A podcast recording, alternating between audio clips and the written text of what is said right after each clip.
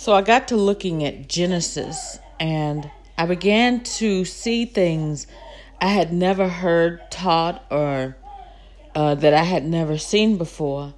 And it talks about how, in uh, let's say chapter 2, verse 1, thus the heavens and the earth were finished, and all the hosts of them. And if you go back before that, then God said, Let there be light. He said, Let there be the herb yielding seed. He said, Let there be a firmament in the midst of. He said, Let there be a lot of things. But one thing, whenever God got to man, he spoke his plan for, for, for them, he created them. He created them, he spoke everything he wanted for them, and then he rested. On the seventh day, he had ended his work which he had made, verse 2, 2 and 2, and he rested on the seventh day from all his work which he hath made. And then verse 3 And God blessed the seventh day and sanctified it, because that in it he hath rested from all his work which God created and made. So whenever you get on down to chapter 2, verse 8, it says, And the Lord God planted a garden eastward in Eden, and there he put the man whom he had formed.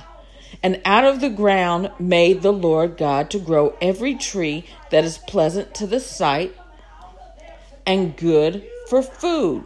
So, a lot of things happened after he had finished his creation. He was talking about verse 4 These are the generations of the heavens and the earth when they were created in the day that the Lord God made the earth and the heavens. So that's a lot going on. It says it's talking about generations of the heavens. It's generations of the heavens and of the earth. And also, one thing I wanted to point out is whenever it says chapter 2, verse 1, thus the heavens and the earth were finished, and the host of them. I think it goes to point out that when he formed man later, man was not a host of the earth. There was going to be something celestial, or not celestial, there's going to be something heavenly, uh, godly about the man because God was going to put in him the breath of life. God actually went down and put his hands, got down in the dirt and formed. They talk about that. A lot of things, it was like, let there be, and there was, and it came to pass. But God got down and he formed man with his own hands and breathed into him the breath of life, and man became a living soul. So that's why he's not listed in the other things that it was talking about, but he's listed after the fact because there was something um, um, dimensional about a man that was not in the generations of the earth and the and the heavens. There was something about man that will come more clear later. in chapter 2, verse 5 And every plant of the field before it was in the earth, and every herb of the field before it grew. For the Lord God had caused it to rain, had not caused it to rain upon the earth. And there was not a man to till the ground. So the whole earth is in perspective right here. The whole earth is in perspective. But verse 6 But there went a mist it says there was not a man to till the ground. So the ground was there, but there was no man there yet to till it. So God had already prepared everything the man was to do, He had already given it to him. But a man had to go through a process. He had to be formed and he had to get the breath of life to become a, a, a new being. Verse 6 But there went up a mist from the earth and watered the whole face of the ground. So, whenever we begin to talk about things animals do, we have to give a little bit more respect and honor to the fact that God did not include a man in the host of the earth, but man was something that God breathed his breath into. We also have to understand just like when we have children, and our children are not allowed to do whatever they want to do, however they want to do it, neither can God's children um, as far as his creation, Adam, he sees to Adam.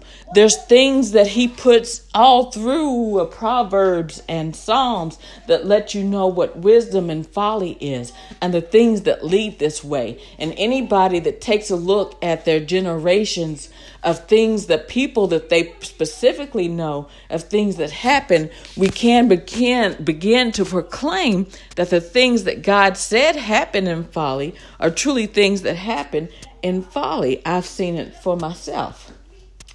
So God had went ahead and um, the mist watered the face of the earth. Verse 7 And the Lord God formed man of the dust of the ground. He breathed into his nostrils. And the Lord God planted a garden. So he made the man.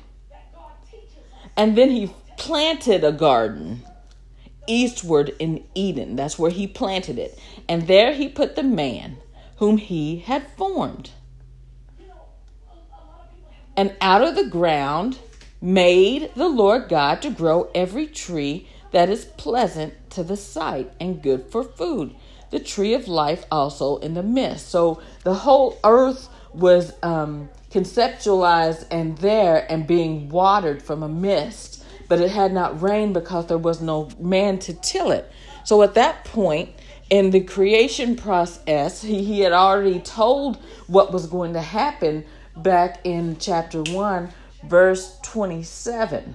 When he created man, he had already designed what man would be doing.